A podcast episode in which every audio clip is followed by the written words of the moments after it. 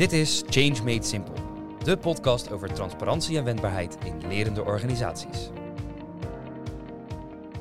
Regeren is vooruitzien en van elkaar leren essentieel. Mijn naam is Judith Webber. Ik begeleid als organisatiecoach veranderingen in organisaties. Wij maken bij de Value Office de te nemen stappen graag simpel en brengen dit dagelijks in de praktijk binnen Rijksoverheid, zakelijke dienstverlening en de bouw. Ik ga in deze podcast in gesprek met directieleden en andere leiders die grote veranderingen hebben gerealiseerd. Zij delen met mij hun best practices en lessons learned. Het doel van deze podcast is om jou inspiratie te bieden, zodat jij simpeler kunt meebewegen in deze sterk veranderende wereld. Change made simple. Vandaag spreek ik met Rien Brus. En hij is een echte veranderaar. Hij houdt ervan om van een mooi bedrijf een mooi klantenbedrijf te maken. En hoe dat precies in elkaar zit, dat gaan we vandaag uitvinden. Welkom Rien. Dankjewel. Ja, superleuk dat je hier bent. Dat vind ik ook. Ja, de aller, allereerste podcast uh, aflevering van Change Made Simple. Dan weet ik nu al dat het tot nu toe de beste wordt. Ja, de beste. Ja. Per, per definitie. Ja, per definitie. Nou, we gaan het natuurlijk hebben over uh, organisatieverandering, jouw vak, mijn vak.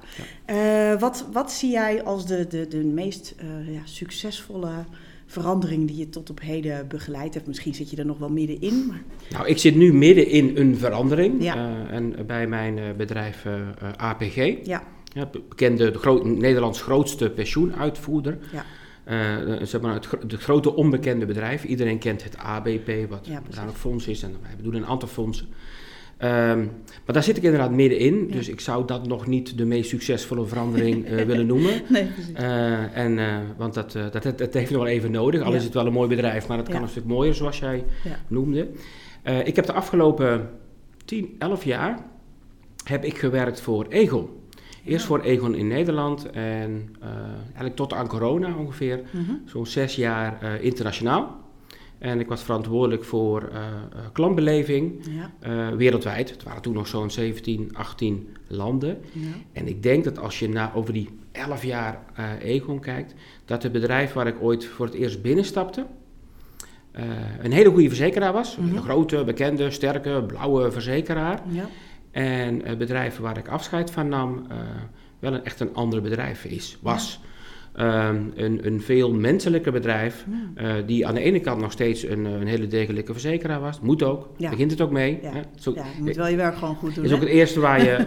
ja, maar het werk is voor een deel het zijn van een goede, een, een, een, een, goede verzekeraar, een goede pensioenverzekeraar met name. Mm -hmm. uh, maar uh, in de wereld van vandaag de dag is dat niet meer voldoende. Nee. En dus hoe maak je van een mooi bedrijf een nog mooier of een echt klantenbedrijf? Dat is, en ik denk dat mijn, ja, mijn sporen die ik verdiend heb... Uh, dat die uh, voor een groot deel wel liggen in die jaren uh, dat ik dat heb mogen doen voor in Nederland en daarna wereldwijd voor Egon.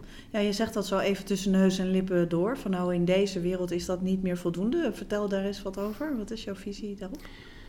Nou, dat, is, dat, dat komt door mijn achtergrond van uh, uh, uh, marketingstrategie en klantbeleving in, het, in het bijzonder. Ja. En dat is dat als je kijkt naar waar organisaties vandaan komen, mm -hmm. hoe ze ooit zijn opgericht, mm -hmm. dat is omdat ze ergens goed in waren. Ja. In een bepaald product of een bepaald proces. Ja. Als ik jou had gevraagd, of 30 jaar geleden, van wat zijn de meest succesvolle bedrijven, of de beroemde, mm -hmm. of de bedrijven die het meest waard zijn op de beurs, of waar je aandelen van zou willen hebben, mm -hmm. dan had, was de kans groot dat je een bedrijf had genoemd die uh, uh, goed was in het maken of het verkopen van een bepaald product. Je had, ja. je had genoemd Coca-Cola of Philips, hè, de uitvinder ja. van de compact disc. Ja. Hè, die, zijn, die zijn groot geworden en die bestaan al heel lang omdat mm -hmm. ze ergens heel goed in waren. Per definitie. Uh, maar als je diezelfde vraag vandaag stelt mm -hmm. aan, aan organisaties, -hmm. of aan mensen, van wat, wat zijn nou de organisaties die je bewondert, dan krijg je heel andere antwoorden. Dan krijg je met name uh, voorbeelden van bedrijven die op een hele bijzondere manier uh, uh, omgaan met de klant of communiceren met de klant. Ja. En dat wil niet zeggen dat het achterliggende product niet belangrijk is. Want nee, dat dus begint... het, het, wat is nog steeds belangrijk. Ja, het wat is nog steeds ja. belangrijk, zal het altijd, dat zal altijd zo zijn. Ja. maar het is niet meer voldoende. Nee. En hoe je met de klant omgaat, dat zie je dat, dat uiteindelijk dat vaak de doorslag geeft maar dan wel onder de randvoorwaarden dat ja. dat wat, waar ja, het mee begint, precies. op orde is. Ja, dus die, dat is nog steeds de basis, maar het ja. hoe is eigenlijk veel belangrijker geworden. Ja, en dan maak je al automatisch, en het hoe is, is natuurlijk uh, uh, minder productgericht en meer mensgericht. En, dat, en, en automatisch maak je dan al de stap naar, uh, naar veranderkunde. Omdat je dus als organisatie iets anders ook moet kunnen. Mhm. En iets wat van nature best wel tegenstrijdig is aan, laten we zeggen, die oorsprong van dat bedrijf. Hmm. om, om, maar een voorbeeld te noemen. Ja, ehm, als je heel erg veel verstand hebt van een product of een proces, mhm. dan heb je eigenlijk niet zo gek veel reden om in gesprek te gaan met die klant. Of om, om aan, die, aan een klant te vragen van, wat vind je belangrijk of wat vind mhm. jij ervan? Want je bent nou eenmaal die expert, dus, dus hè, je, je, kern is dat je ergens goed in bent. Ja. Terwijl als je ergens anders goed in moet worden, in, in interactie met de klant, uh, dan moet je juist het gesprek aangaan met, uh, met de klant en dan moet je juist leren snappen uh, dat wat voor een klant belangrijk is, misschien niet hetgeen is wat je verkoopt. Dat is zo'n oude marketingwet die, die, die zoiets zegt als, als van klanten kopen in het algemeen niet datgene waarvan jij, waarvan jij denkt dat je ze verkoopt. Mm -hmm. En um, klanten kopen een, een, een, een, jij verkoopt een auto, maar een, een klant koopt status, een klant koopt vervoer, een mhm. klant koopt gemak, een klant koopt veiligheid, al, al dat soort andere dingen. Ja. Nou, dat spel, ja om, uh, om, een, uh, om een autobedrijf te leren snappen dat een klant eigenlijk niet een auto koopt. Hmm. Nou, dat vind ik wel, dat is in ieder geval mijn vak en dat vind ik wel heel erg leuk. Ja, ja. En ehm, even terugkomend op die verandering dan bij mm Egon. Ehm, hoe, hoe, lang heb jij daarover gedaan? Hoe lang duurde die verandering die je net beschreef? Waar we nog even dieper op ingaan. Ja, ja, ja. Nou ja, ik heb, uh, ik, ik, heb elf jaar bij de organisatie gewerkt. Okay. Uh, dus in die zin duurt het heel lang. Dat, ja. dat, dat kan betekenen dat het hele complexe processen zijn. Mm -hmm. Dat kan ook betekenen dat ik daar gewoon niet zo heel erg goed in ben. of niet zo heel erg snel werk. Uh, nee, maar ik denk echt als je, als je een organisatie in de fundamenten wil veranderen. Mm -hmm. Wat ze doen, hoe ze het doen en waarom ze het doen. Mm -hmm. En met name ook de hele organisatie mee wil nemen. Ja. Uh, en bij EGO was dat een internationale organisatie, dus verschillende landen, verschillende culturen. Ja, dan heeft dat echt wel zijn tijd nodig om het in te dalen. Uh, dus dat is wel een proces van, uh, van jaren. jaren en, en het is een proces van proberen en, en, fouten maken onderweg en bijsturen. Mm. Want in alle eerlijkheid, toen ik aan die klus begon. Ja. Dat, Wat was je opdracht? Ja, nou, um, de, de, opdracht was om CX, om klantbeleving, mhm. customer experience, in de organisatie te brengen. Okay. Ja. En dat was natuurlijk, natuurlijk een opdracht die heel erg ja, klein was gedefinieerd. Hm. Hè, van, zet maar een, samengevat. Ja, heel, zet maar, bouw maar een afdeling klantbeleving. Hm. En uh, met andere woorden, uh, wat er eigenlijk werd gezegd is van... Wij zijn een verzekeraar, mm -hmm. we blijven een verzekeraar, maar daarbovenop moet een toefje slagroom. Mm. Het moet allemaal wat leuker en wat vriendelijker. En kun je nog wat leuke wow-momenten bedenken. Mm. Um, om, om die klant dan zo nu en dan te verrassen. Mm-hmm. En ik geloof niet dat dat de essentie is van een verandering naar een echt klantenbedrijf. want wat je dan eigenlijk zegt is, alles blijft hetzelfde. Ja, we doen alleen een toefje slagroom. Alleen, we doen alleen een toefje slagroom erbovenop. Ja, ik, ja ik, ik krijg dan meteen inderdaad al allemaal vragen daarbij. Van ja, wat is dan de motivatie daarachter geweest om dat zo te definiëren? Want uh, dat, dat klinkt bijna alsof van, nou ja, ja, we zien dat dat dan nodig is in de markt, dus nou, dat moeten we doen of zo, weet je. Dat, dat zie je natuurlijk vaker. Dus, ja. uh, of uh, dat is een trend, uh, daar hebben we over gelezen. Nou, dat is een goed idee, dat moeten we dan ook maar doen of zo. Ja. maar ja, de vraag is hoe, hoe intrinsiek gemotiveerd die wens eigenlijk was. Ja, nou, dat is een retorische vraag, toch? Ja. Want, nee, klopt. Ja. Um, um, uh, aan de ene kant is er een soort indalend besef uh, dat het misschien niet meer voldoende is om alleen maar goede producten en processen te hebben. Ja. Want dat lees je en dat zie je. En iedereen kijkt dan naar mooie bedrijven in de wereld die, die daarin uitblinken. Mm -hmm. En uh, nou echt, het, uh, ik kan uh, de naam Coolblue niet meer horen als je ergens een verhaal vertelt. Terwijl ik heel veel waardering ja. en respect heb voor, voor bedrijven. Dus ja. dat, dat, zegt niks over, ja, nee, over die organisatie. Alleen uh, hoe vaak ik gehoord heb van ja, wij moeten ook van die dingen gaan doen die Coolblue doet. Ja. Hè, dus, uh, ja. uh, maar stiekem willen we gewoon eigenlijk helemaal niet Coolblue zijn. Nee. we willen lekker blijven doen wat we altijd deden. Ja. Alleen het moet, de klant moet wel het gevoel hebben dat hij zo nu en dan wordt, wordt verrast. en, dus dat is meestal wel de opdracht. Ja, waar, hoe, hoe maak jij daar dan, hoe maak jij daar dan een opdracht van waarvan je wel denkt van hé, hey, hey, nu gaan we echt ergens heen, zeg maar. Dus, ja. Um, nou, kijk, die opdracht is dus heel erg een buitenkant opdracht. Ja, eh, van, van eh, ver, verzin, verzin, maar wat leuks voor die klanten. Ja. En, de, en ik wil eigenlijk die opdracht alleen maar oppakken En dat maakt het ook een opdracht die dan jaren kan duren, als ik er eigenlijk een binnenkant opdracht van kan maken. Ja, dus als het zo'n zin die ik te pas en te onpas uitspreek mhm. is, uh, buiten binnen is binnen beginnen. Ehm, dus wij gaan alleen ja, die maar. Die overnemen, Rien. nou, dat, dat mag. Jij mag dat. Jippie. Ja.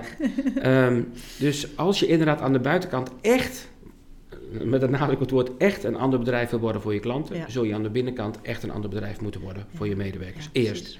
Ja. En, en dan praat je over, over veranderen. En, en jouw vraag was van hoe maak je er een opdracht van die mhm. ik zou willen? Nou, exact door dat te doen. Want anders wordt het uh, uh, de afdeling leuke dingen doen. Ja, precies. En, nou ja, de afdeling klantbeleving. De afdeling klant, ja. En, en, en het stempel wat, wat een mhm. afdeling klantbeleving vaak in een organisatie heeft, is van, oh, zij zijn van klantbeleving, zij verzinnen leuke dingen en zij sturen die klanten een, een kaartje als ze jarig zijn. Dat is wat zij doen en, en dat is prima. wij zijn daar niet van. Wij zijn daar niet van. En ik heb het geluk gehad dat ik in de wereld wel een aantal hele mooie bedrijven heb mogen bezoeken. We hebben mogen stage lopen, meewerken zelfs in, zeg maar, in die jaren uh, op, zoek naar wat is dan het geheim, weet je wel. Mhm. En, um, en wat ik echt gemerkt heb, is dat uh, als zelfs de mensen die nooit klanten spreken, mm want die heb je eigenlijk in elke organisatie wel. Uh, en de mensen die aan de achterkant werken mm -hmm. van, uh, van de organisatie, als die zelfs praten over klanten en als die zelfs weten, kunnen, kunnen duiden wat hun persoonlijke bijdrage is mhm. aan, het, aan het zijn van een echt klantenbedrijf, nou, dan, dan gaan mijn ogen wel twinkelen. En denk van, nou kijk, dan gebeurt er wat. Uh, maar dat is dus wel een, een, een lang proces, uh, wat, niet op, uh, wat eigenlijk pas begint op het moment dat je je strategie klaar hebt en je mooie PowerPoint slides. Mm. En dan is de vraag van hoe neem je iedereen mee ja. in, die, in, in, die reis. En dat vind ik het mooie van mijn vak. Ja, ja dat, uh, ja, dat snap ik. En dat klinkt ook heel mooi en heel aantrekkelijk ook. Dus, uh, en ik wou inderdaad al vragen van wat, wat zijn dan indicatoren waardoor, je, waardoor jij weet, uh, we zitten op de goede weg. En je noemde er net al één. Ja. Dus eh, dat is een hele mooie. Dus misschien dat je, dat nog, dat je daar nog wat voorbeelden van. Wat, wat zie jij dan? Hè? Want uiteindelijk gaat het daar natuurlijk concreet over. Wat zie je dan waardoor je denkt, oh, nou, dit is, dit is goed. We gaan, op de, we gaan de goede kant op. Nou, wat, wat ik leuk vind, is het moment dat andere mensen, en dat, die momenten heb ik al in mijn, paar, in mijn leven een paar keer meegemaakt, momenten dat andere mensen mij gingen uitleggen waarom Egon bezig was om klantgericht te worden. en, een grote organisatie, dus niet iedereen kende mij. En dan kwam ik wel eens in een ander land en dan zei iemand van, ja, en, en, en die vertelde vol vuur uh, hoe ze op een andere manier zijn gaan praten met klanten of gaan luisteren naar klanten of op een mm. andere manier zijn gaan meten. En dan, dan, dan verklapte ik nooit uh, wie ik was. Ja, en dan, vragen, hoe reageer je daar dan op? Uh, nee, ja, ja, echt van nou, vertel. Oh, vertel. leuk, vertel. vertel. en dat is zo fantastisch. Ik kan me herinneren, dat is, ik denk in mijn elf jaar Egon het allergrootste hoogtepunt. Mm -hmm. En dat was toen we een extreme makeover organiseerden. Dat deden we regelmatig. En een extreme makeover, dat was een, uh, een, een, event van een dag, mhm. waarin een aantal mensen in de organisatie, midden in de centrale hal, in, het, uh, in een heel groot atrium had dat gebouw ja. in Nederland, um, in één dag tijd iets gingen realiseren voor een klant. En dat was geïnspireerd door het Amerikaanse programma. Hè, waar, dat ken je waarschijnlijk wel, Extreme Makeover, waarin dan in één dag of in een paar dagen een huis wordt gebouwd voor een familie die door een orkaan zijn huis is verloren, weet je wel. Nou, dat, was, dat was de inspiratiebron. Okay. En toen dachten we van, weet je wat, kunnen wij in één dag 1 miljoen uh, klantcontacten verbeteren? Nou, en uh, dat was een voorbeeld. Ja. En, uh, dat, dat, en dat in plaats van in een zaaltje, deden we dat midden in een centrale hal, juist omdat andere mensen die dan binnenkwamen, zeiden, wat zijn ze aan het doen? Wat is hier nou aan nou, en, en 1 miljoen klantcontacten lijkt heel veel, maar er zijn natuurlijk best wel van die standaardbrieven die 200.000 keer per jaar verstuurd worden. Dus als je die dan in een, eh, eh, echt weet te verbeteren en ook meteen hè, weet te implementeren, waren daar klanten bij uitgenodigd. Ja. Nou, dus, nou, ja, dan zie je ook meteen de, de, de impact daarvan. Hè? Ja. Dus ook als je dat aan het doen bent, als je normaal gesproken mailtjes uh, ja. automatiseert of zo, weet ik ja. maar, ja, dan, dan zie je dat nooit meer. Hè? En, en nu zie je dan ineens, oh, maar dat gaat dan naar zoveel mensen. Dus. En, wij, en mijn wauw-moment was, dat, ik denk dat dit de zesde of zevende keer was dat we zoiets deden. Mm -hmm. En de eerste paar had ik georganiseerd en inmiddels was het overgedragen, was het geïmplementeerd. Okay. En ik, ik had dus helemaal geen rol meer in. Sterker nog, ik wist niet eens dat die dag eentje was, werd gehouden. Okay. En ik liep naar beneden voor... Uh, want in die centrale hal was een hele lekkere espresso bar. Ja. En ik, uh, dus ik heb een espresso of een cappuccino gekocht. Ik ben op een stoeltje gaan zitten en ik heb het daar dus een half uur zitten bekijken. Mhm. Zonder iets te zeggen, gewoon genieten van, hé, hey, kijk eens, er is dus blijkbaar iets onderdeel geworden van, uh, van de manier van werken, mhm. zonder dat ik het wist. Dat was echt, dat was tof. En op een gegeven moment kwam er iemand uh, die bezig was in dat, met, met die extreme makeover en die kwam naar mij toe en die zei van ik ken u niet, maar u bent zo gebiologeerd aan het kijken. Ja, dat klopt. En, en die man ging naast me zitten en ging me helemaal uitleggen wat het idee was van een extreme makeover. Geweldig. En dat, ik denk nog steeds dat in mijn elf jaar bij Egon dat echt mijn absolute hoogtepunt is geweest. Omdat dat is volgens mij het moment mm. dat je denkt van hé, hey, het hangt niet meer uh, aan mij of mijn afdeling. Nee, het, het, begint onderdeel te worden van de normale manier van denken en doen in ja. een organisatie. Ja, precies. Ja. Er gaan natuurlijk wel een heleboel stappen aan, uh, aan vooraf, kan ik me zo voorstellen. Ja, wat ik zeg van, uh, ik heb er elf jaar gewerkt, maar dit was wel een moment wat ik denk in jaren acht voordeed. Ja, dus dat, dat was niet in de eerste week. nee, nee, precies. Ja, wat, voor, wat voor uitdagingen ben je daar nou in tegengekomen? En, en Um, een van de thema's van de Value Office is natuurlijk transparantie. Dus ik ben heel benieuwd uh, of je daar aan de hand daarvan iets uh, van een voorbeeld hebt van wat voor dingen je daarin tegenkwam. Want mensen moeten natuurlijk wel doorhebben uh, dat, dat er urgentie is om iets te veranderen. En, en wat dan? En, en, en, wat voor rol ze daar zelf in hebben. En, dus, heb je daar een voorbeeld? Nou, ik denk dat mijn grootste en ook meest simpele inzicht misschien wel, uh, en zeker achteraf, want dan is alles, uh, alles eenvoudig, ja. is dat wat ik deed toen ik binnenkwam, mm is heel erg proberen mensen te overtuigen, mm. of, mensen, of mensen te enthousiasmeren, mm -hmm. uh, of mensen te trainen in bepaalde techniek. Hè? Hoe, -hmm. hoe doe je een klantinterview, of hoe, hoe teken je een customer journey bijvoorbeeld. -hmm. Dus wat ik in feite deed, is heel erg denken dat als ik, als ik er maar voor zorg dat mensen het willen, ja. Ja, enthousiasme, motivatie, snappen waarom het belangrijk is. Mhm. En als ik ervoor zorg dat mensen het kunnen, mhm. dan gaat het wel gebeuren. dus dus andere woorden, willen plus kunnen is gedrag. Ja.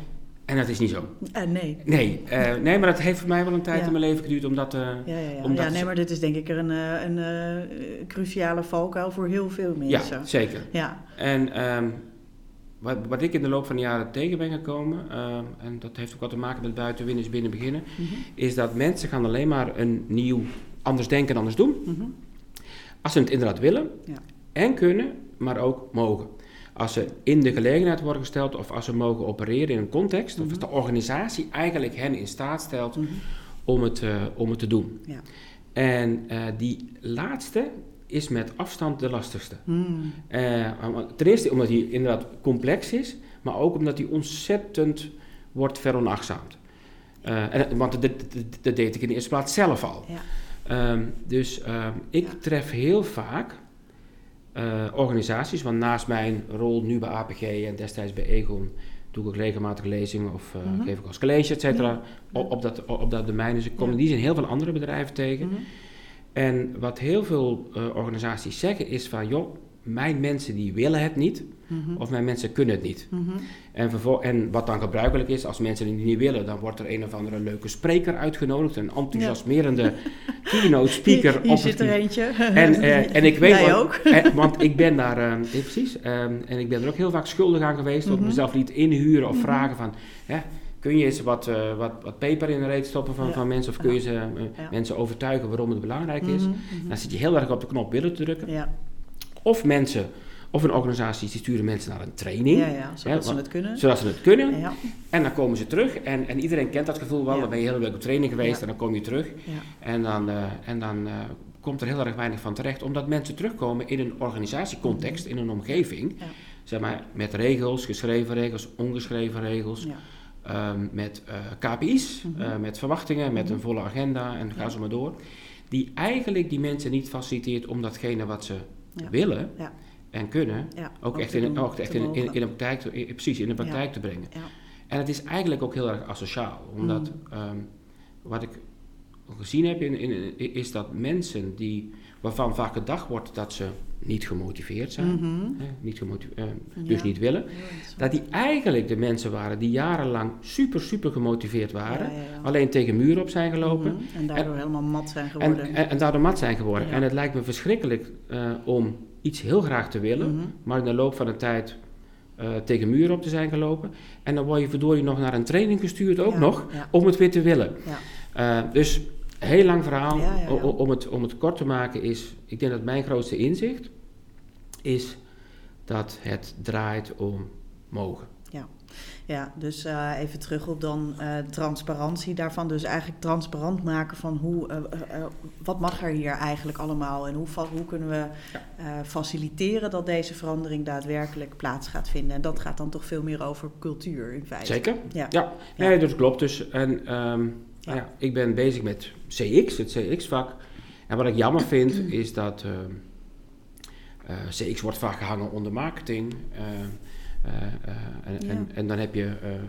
En, en, cultuur wordt vaak gehangen onder HR. Mm En um, ik weet niet hoeveel van de luisteraars als eerste zullen zeggen: ja, wij van klantbeleving en wij van HR praten elke week met elkaar. Mm -hmm. Ik denk dat het niet zo vaak gebeurt. Dus, nee. nee. Dus vandaar ook dat, um, dus, dus, helemaal terug naar jouw allereerste vraag van hoe, hoe wat is dan een, op, een opdracht die je wel mhm. eh, eh, eh, zou willen doen? Nou, een opdracht die de ruimte geeft om je niet alleen bezig te houden met de buitenkant, maar ook de binnenkant. En, en dus samen met ehm, het management en samen met de medewerkers en mhm. samen met HR echt aan de binnenkant van de organisatie beginnen. Ja, ja mooi. Nou, ik vind het tijd om eventjes wat samen te vatten. dus dat ga ik nu doen. Um, ja, wat ik een, dat was het laatste wat je zei, wat, wat wel bij mij resoneert. Willen is heel mooi, wordt vaak opgedrukt. kunnen is heel mooi, wordt vaak opgedrukt. En uh, eigenlijk de vergeten factor is mogen. Dus uh, in hoeverre is er eigenlijk ruimte om te bewegen, om te veranderen. En dat, uh, dat raakt natuurlijk van alles in mensen. Dat weet ik, omdat ik dat zelf ook heel vaak tegenkom. Mm. En dat is wel heel interessant om daar ook eens even wat dieper nog op door te duiken. want dat gaat natuurlijk dan ook over persoonlijke ontwikkeling. En dus ongetwijfeld ook over die van jou. Ja, Dus uh, laten we daar eens even wat, uh, wat, wat, wat dieper naar gaan kijken. Want wat, um, ja, wat, wat, wat gebeurde er met jou eigenlijk? Want je gaf net al even aan. Uh, er, er, is op een gegeven moment een kentering geweest waardoor jij in bent gaan zien van nou, hoe ik aan het drukken was op, op willen en kunnen. Nou, dat was niet genoeg. Dus wat gebeurde er toen met jou? Nou, ik denk dat waarom dit inderdaad zoveel indruk op mij maakte, dat, dat besef dat het niet alleen zit in willen, kunnen, maar ook in mogen, ja. is omdat het natuurlijk inderdaad iets prikkelt bij mijzelf wat er ook in mijzelf zit. Mm -hmm. En um, um, willen is nooit het probleem geweest bij mij. Ik ben, ik ben, ik ben een superstreber en, en, en op het moment dat, dat ik dan de, de uh, een rol krijg toebedeeld om van een bedrijf een, een bedrijf te maken, mm -hmm. dan, dan zie ik het echt als mijn persoonlijke missie. Dus ja. uh, um, motivatie is nooit het, uh, nee. het probleem geweest. Nee. En um, ik, heb een, ik, ik heb keurig alle alle marketing- en CX-opleidingen gevolgd die, er maar, die er maar... Uh, Diplomaatjes. precies, alle diploma's zijn er. Ja. Naderhand nog veranderen kun je dan op Nijrode ook nog. Dus, dus, je zou het moeten kunnen. Ik zou het moeten kunnen. ik, ik, opereer precies in het, in, het, in het hart van mijn twee achtergronden, marketingstrategie en veranderkunde. Dus dat willen en kunnen. Uh, alleen... Um, zeg maar, wat, wat, wat ik heel erg lastig vind, en dat heeft voor mij wel echt met mogen te maken, mm -hmm. is dat je dingen doet, probeert, mhm. fouten maakt, ja, ja, ja. Uh, leergeld uh, daarvoor betaalt. Um, en, en ook gewoon kwetsbaar durft te zijn en, en daar open in, in, in, in durft te zijn. Ik denk dat we. Dus eigenlijk ook geef je jezelf de ruimte om uh, te mogen leren, Zeker. fouten te maken. Als ik nu een, en, en, een heel, heel praktisch voorbeeld, als ik nu een keynote vertel over. Uh, met mooie voorbeelden van klantgerichte bedrijven. Wat mm -hmm. ik eerder zei, van ik heb een aantal van die bedrijven de wereld mogen bezoeken en daar heb ik heel wat van van meegenomen. Ja. Um, uh, maar ik heb eigenlijk standaard ook inmiddels wel een stuk in een keynote of in een verhaal die ik vertel over van wat, allemaal dingen die ik wel geprobeerd heb, mm -hmm. maar die helemaal niet gelukt zijn. Ja. Of helemaal niet zo groot succes zijn. Ja. En dat zou ik denk ik een aantal jaar geleden uh, niet zo snel uh, gedaan hebben. Er zat een schaamte op Ja, absoluut. Ja, want, ja, dat was dus niet een succesvolle nee. verandering. Nee, omdat je denkt van joh, ik, ik, ik, ik, ik, ik vond het ook heel belangrijk mhm. om gezien te worden als een, uh, als een expert. Mm, ja, Want, uh, en een expert die weet het, hè? En een expert die moet het juiste antwoord vertellen. Uh, dus ik was veel meer... Ja, die herken ik ook wel, ja. Ik was veel meer een docent. Of, een, en, en, en, en, als ik het bijna... Of misschien zelfs wel een soort van predikant. Mm -hmm. hè, die vanaf de, de kansel, ouderwets gezegd, ging vertellen hoe het moet. En, wat er allemaal fout was in de organisatie. Ah, en, waarom hoe het, dan beter moet. En, en precies, hoe het dan beter moet. heel vanuit kennis. Ja. en ik heb, um, en, um, ik heb voor mezelf een tijdje geleden een definitie geformuleerd van impact. Hmm. En dat, ik dacht van, ja, wat is nou, ik, iedereen wil graag impact hebben, ik ook. En in het, uh, bij mijn vorige baan was ik uh, uh, leidinggevend. Mm -hmm. Deze baan niet.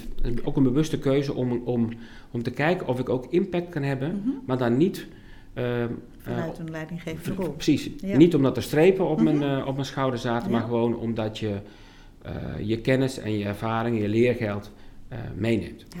En die persoonlijke definitie, mhm. en die, daar zit niks wetenschappelijks achter, maar ik was er zelf ontzettend trots op toen ja, ik hem voor mezelf had geformuleerd. Ben benieuwd, ben benieuwd, Het was impact is kennis mhm. maal leergeld maal verbinding.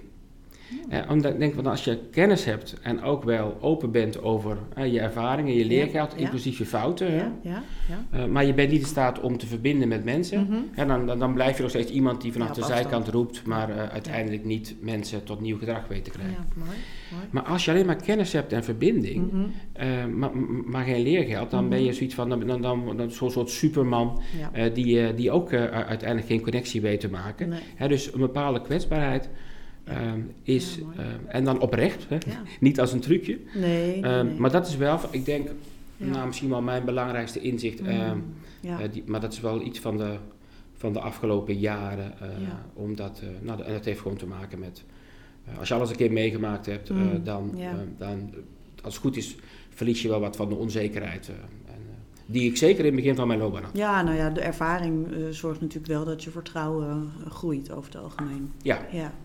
Dus, uh, nou, en je weet ook uh, dat, dat zelfs dat leergeld, mm -hmm. dat heet niet voor niks leergeld. Nee. Uh, dus dat is helemaal niet slecht. Nee, precies. Ja. En, en dat, dat dacht ik vroeger wel. Ja, precies. Ja, ja.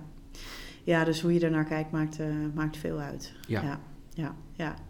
ja wat, wat maakt dan voor jou zo'n verandering dan daadwerkelijk ook succesvol? Wanneer, wanneer kijk jij er dan zo naar? Want je gaf net al even een beetje een tipje van de sluier eigenlijk. Dat je zo van een afstandje zat te kijken en dat het eigenlijk echt van hun is geworden. Hè? Dus ja. echt van de organisatie is geworden. Is dat dan trouwens ook het moment dat je weggaat? Want dat is wel interessant.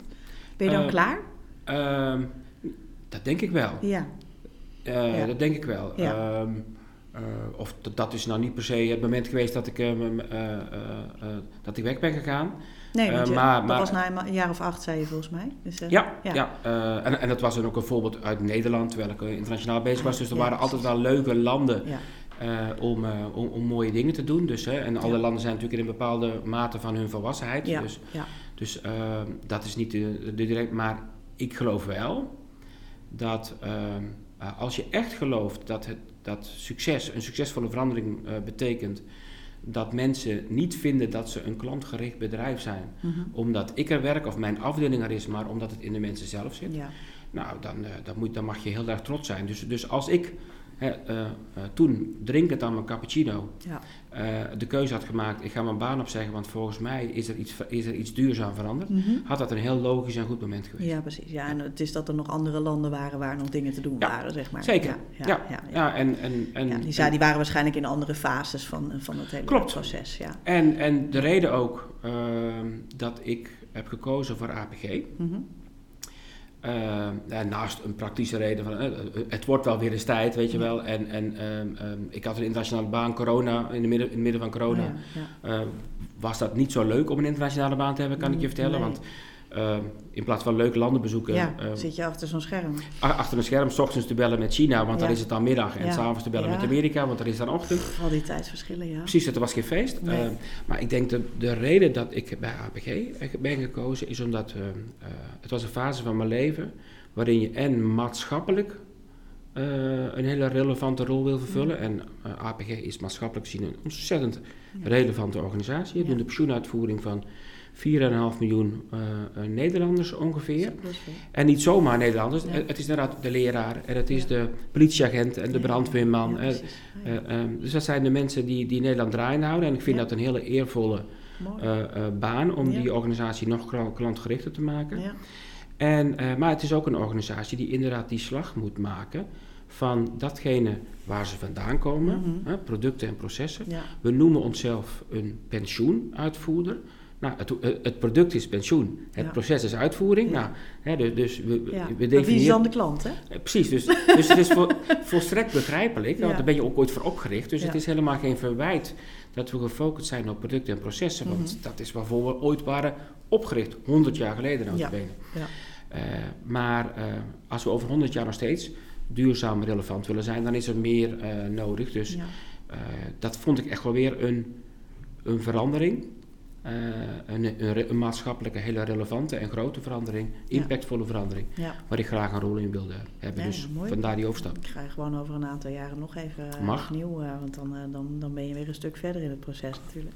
Kan je vertellen ik wat je hier allemaal gedaan hebt? Dat is wel de bedoeling, neem dat, Dat is zeker, dat, dat, ja, dat, ik denk wel dat ze dat van mij verwachten. Ja. lijkt me ook, ja, lijkt me ook, ja. Ja, heel mooi, heel mooi. Uh, ik sluit eigenlijk altijd graag af met uh, wat neem je mee uit dit gesprek. Dus wat blijft er plakken? En dat vraag ik ook altijd even aan mezelf. Vind ik altijd Oké. Nou, wat ik heel leuk vind aan dit gesprek. Ik heb natuurlijk wel eens vaker uh, gezegd buiten winnen is binnen beginnen. Mm -hmm. en ik heb wel eens vaker gezegd het zitten meer willen kunnen mogen. Mm -hmm. Uh, maar wat ik, jij bent de eerste die vraagt, en dat neem ik al echt mee, is dat buiten winnen is binnen beginnen zit ook natuurlijk binnen in mezelf. Hmm, dus dat binnen, binnen beginnen bij mezelf, die, die, die vraag heb ik mij eigenlijk nooit gesteld, maar al pratende ja. Uh, ja, kwam die wel binnen. Ja. Uh, en, en het klopt toch gewoon. En hetzelfde geldt voor dat uh, veranderen lukt alleen maar als je het wilt en kunt en, en, en mag. Ja. En ik denk wel dat verstand van het vak, en motivatie mhm. willen kunnen, was er altijd wel. Ja. Uh, maar de, de, levenswijsheid of de mhm. ervaring en inderdaad fouten durven maken en die ook durven toegeven. En op die manier geloofwaardiger worden en oprechter worden en, en, verbinding weten te maken. Dat is wel een proces wat er ook in mezelf heeft afgespeeld. En ik denk ook dat, dat ik daarom dat ook in mijn vak zo vaak benadruk.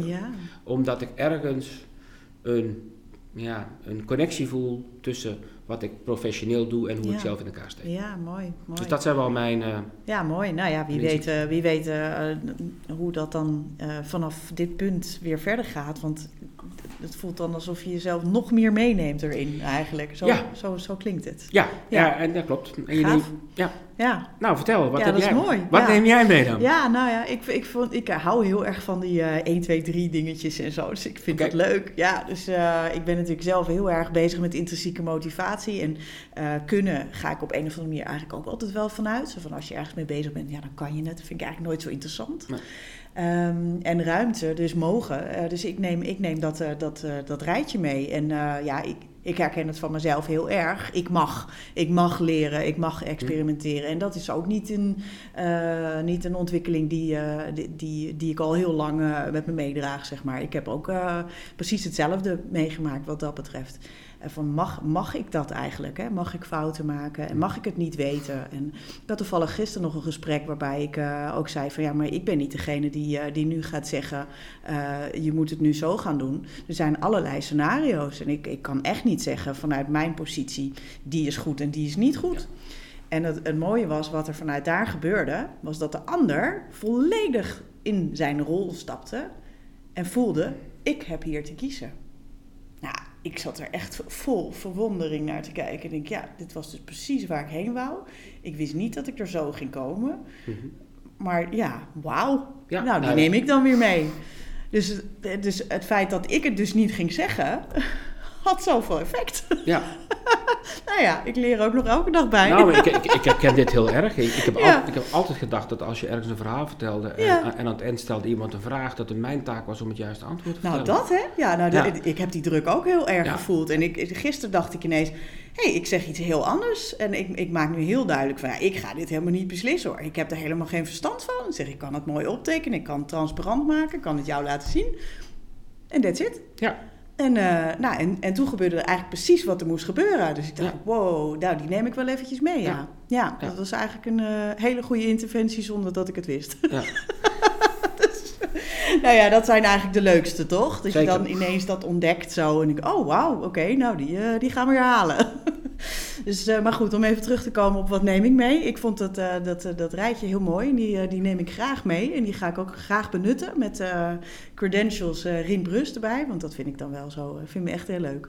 Dus, en ik denk dat er inderdaad veel te weinig aandacht is voor mogen en voor de context en voor de cultuur. Dat is nou juist waar ik zelf echt heel erg blij van word. Want volgens mij is het echt, ja, zonder dat kan je eigenlijk helemaal niks. Dus heel mooi. Dankjewel voor dit mooie eerste gesprek. Dankjewel. Ja. Heel leuk om te doen. Vond het een feest. Ik ook.